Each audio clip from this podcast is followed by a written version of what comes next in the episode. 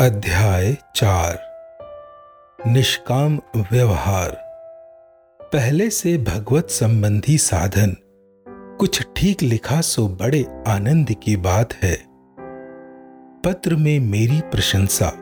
लिखी सो ऐसा नहीं लिखना चाहिए। प्रशंसा के योग्य तो श्री परमात्मा देव हैं।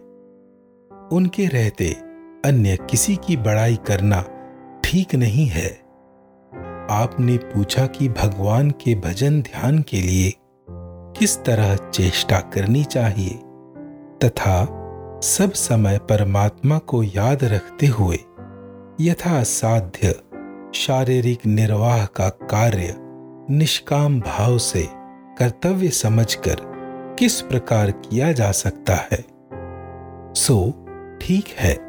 इस विषय में विशेष रूप से तो कभी मिलने पर कहा जा सकता है, परंतु साधारण रूप से नीचे कुछ लिखा जाता है। किसी भी वस्तु का मूल्य ठहराने के बाद उस वस्तु को वज़न में, नाप में या संख्या में ना तो कम देना चाहिए और ना अधिक लेना चाहिए। जो वस्तु ग्राहक को दिखलाई जाए वही उसे देनी चाहिए। उसमें किंचित भी दूसरी वस्तु नहीं मिलानी चाहिए।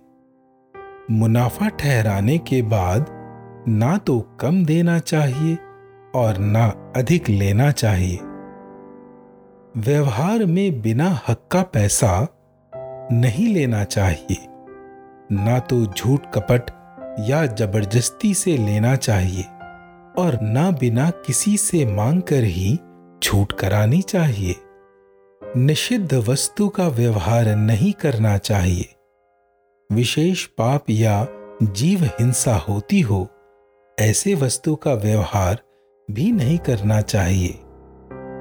अपने मन से पूछकर जिसमें पाप हो, उस काम को कभी नहीं करना चाहिए।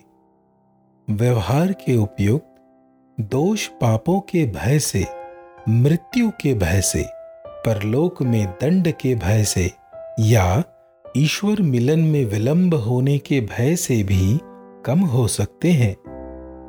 परंतु लोभ छोड़े बिना इनका सर्वथा छूटना संभव नहीं।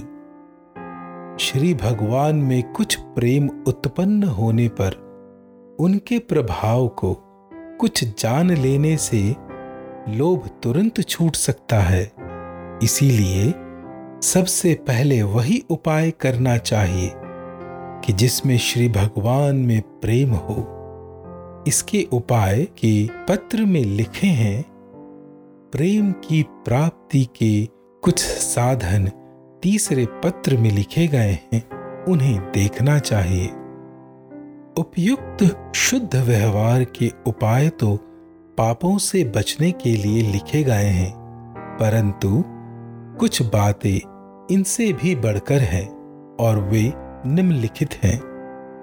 लोभ त्याग पूर्वक केवल धर्म की भावना से भगवान को ही सब कुछ जानकर और उनकी आज्ञा मानकर जो व्यवहारिक कर्म किए जाते हैं, उनसे संसार के लोगों को बहुत लाभ होता है।